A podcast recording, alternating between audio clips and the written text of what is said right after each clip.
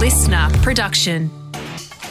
Good morning, sports fans, and welcome to the scorecard for Monday, the 12th of April. I'm Liam Flanagan, and here is your fast, fun hit of sport to kick off a new week. I've seen what you have to do. I know what you have to do. It's just a matter of executing and doing it. Well, I think we know what Australia's Mark Leishman's pump up song for today's final round of the Masters is. Leishman started the round in a full way tie for second with England's Justin Rose and Americans Will Zalatoris and Xander Schauffele, but they're chasing one man. Heading into this morning's final round of the Masters, Hideki Matsuyama was on the verge of becoming the first Japanese man ever to win a major tournament. At time of recording, Matsuyama's lead was three strokes over American Zalatoris. Now we just have to wait and see if he holds on. And for all those that don't go on to win the Masters, and especially those that didn't even make the cut, American Brooks Koepka summed up their feelings. How fucking disappointed you think I am? I mean, I worked my ass off just to get here, and then to play like this is pretty disappointing.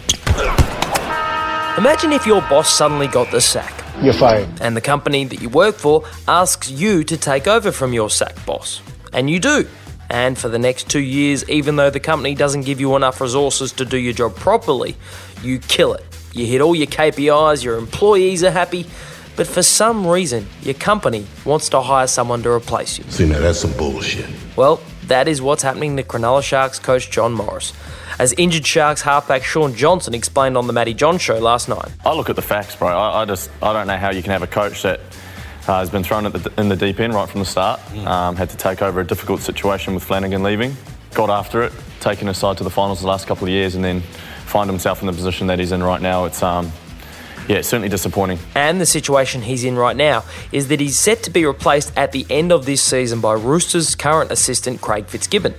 Michael Chammas reported in the Sydney Morning Herald that Fitzgibbon is set to agree to a three year deal to coach the Sharks from next season onward, which leaves Morris in dangerous waters. Morris management is set to meet with the club today for a please explain and for an answer on Morris' future.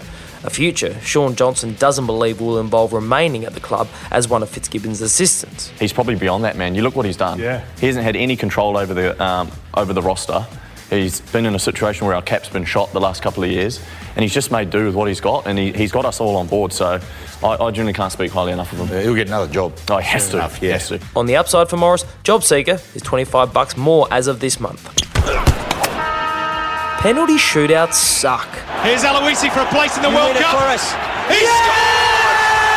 Australia have done it! Okay, so penalty shootouts suck for anyone who isn't John Aloisi. They are a cruel and unusual way to end games of football. But last night in the W League Grand Final, Sydney FC and Melbourne Victory looked destined for a shootout. Nil all at full time, and with only seconds left in extra time, the victory finally struck. Final seconds. Jada Whyman under her own crossbar. It's finally beaten. Kyra Cooney Cross with the X Factor has scored from a corner. 120 in. The Melbourne Victory are W League champions for just the second time. 19 year old rising star Kyra Cooney Cross's 120th minute winner left no time for Sydney FC to respond and saw the victory crowned champions for just the second time.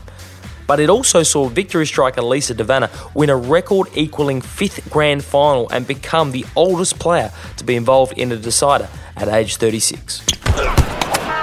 Carlton's 11 point win over the Gold Coast Suns on Saturday sees them just nestled inside the AFL's top 8 as they chase a finals appearance for the first time since 2013. But one player who won't get to be a part of it if they do get there is Kade Simpson. He's one of the most respected players in football, resilient, durable.